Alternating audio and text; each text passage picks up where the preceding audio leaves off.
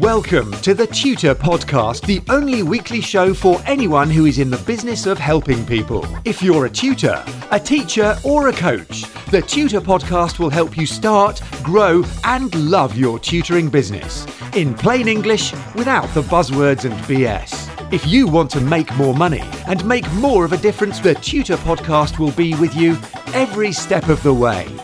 Hi, it's Neil here with the Tutor Podcast, welcoming you to another blast of uncommon sense for people in the tutoring, teaching, and coaching businesses.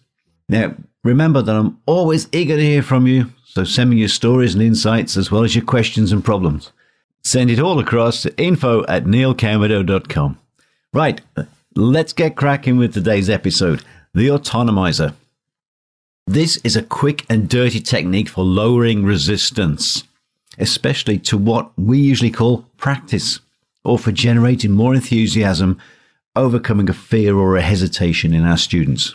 Now, over the last 20 years of teaching, I've used anything I can get my hands on to help students overcome their own resistance. Be that NLP, that's neuro linguistic programming, persuasion techniques, hypnosis, proprioceptive memory techniques, kinesthetic therapies, just about anything and everything gets thrown into the mix. And I'm always testing new stuff. So I want to share this technique with you because it works for me, though it's somewhat obscure and the original source is very expensive. Now, as you probably know, in order to really engage students, we've got to hook up with their emotions and, and get them to buy into the process. And it's all about the students or the client's values. So this particular process has been super valuable to me because it does just that, especially when a student is going outside of their comfort zone, to improvise or composing for the first time. Now, the original source for this is actually the Soviet sports psychology program from the 70s and 80s. And that's the period when the Eastern Bloc countries were really dominating world sports at the Olympics and world championships. So this is a quick and dirty way of doing what the Russian and Soviet sports psychologists were doing with their athletes to get them to train, to commit, and to really achieve on a very high level. If you want to go chase down the original source material for this, it's in a book called Red Gold by Grigory Raiport.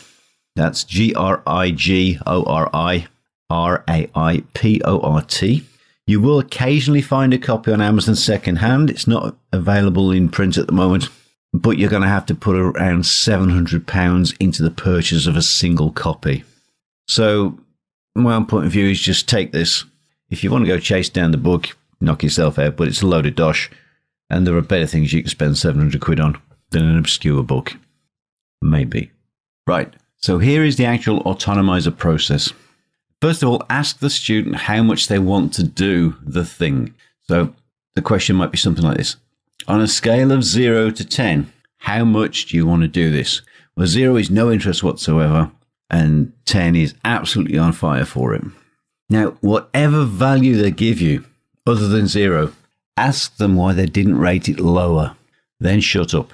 Just listen as the student starts to tell you why they didn't rate it lower, because these are actually their reasons for wanting to do it in the first place.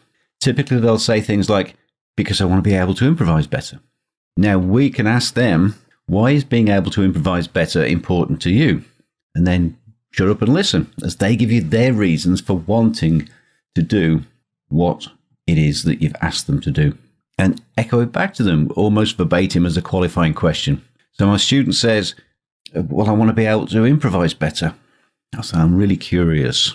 Why is being able to improvise better so important to you? And they'll say something like, because then I can get the music from out of my head through my fingers out of my guitar.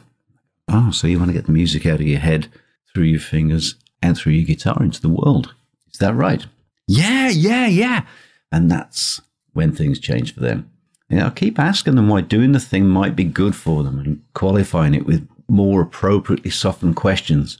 I think with questions, it's very important not to keep just saying, why are you doing that? What about this? What about?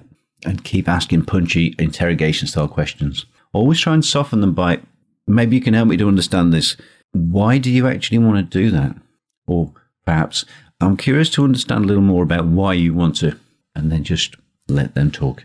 Now, after that first round of asking questions and listening, then I'll ask them to rate again how much they want to do it rate it again from 0 to 10.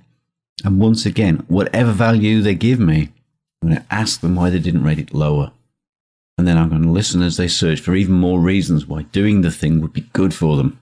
I'll keep repeating this process over and over. And step by step, they're going to lose their objections. And they'll actually move themselves from a 0, 1, 2, 3, or whatever to a 10. And when we get them to 10, we can then invite them to enjoy, explore, and have fun with the exercise, the improvisation, or whatever it was they were unwilling to do. Now, I did this yesterday with a guy who hasn't sung since he was about 20 years old, and he's nearly 60 now. It moved me close to tears as he finally found his voice for the first time in four decades. He started the process at about a three, then a six, an eight, a nine, and finally he said he's got to be a 10. And he had a big smile on his face, was eager to begin.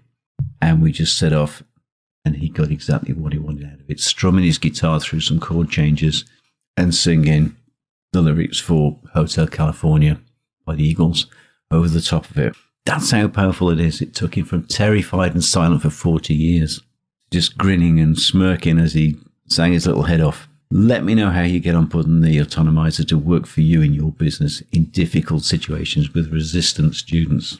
I'd love to hear from you. So send what you think over to info at neilcameron.com and join me next time on the next Fun Fact episode of the Tutor Podcast, where I'll be busting myths, stripping fact from fiction, breaking it down to the bare bones, and helping you to start, grow, and love your tutoring business.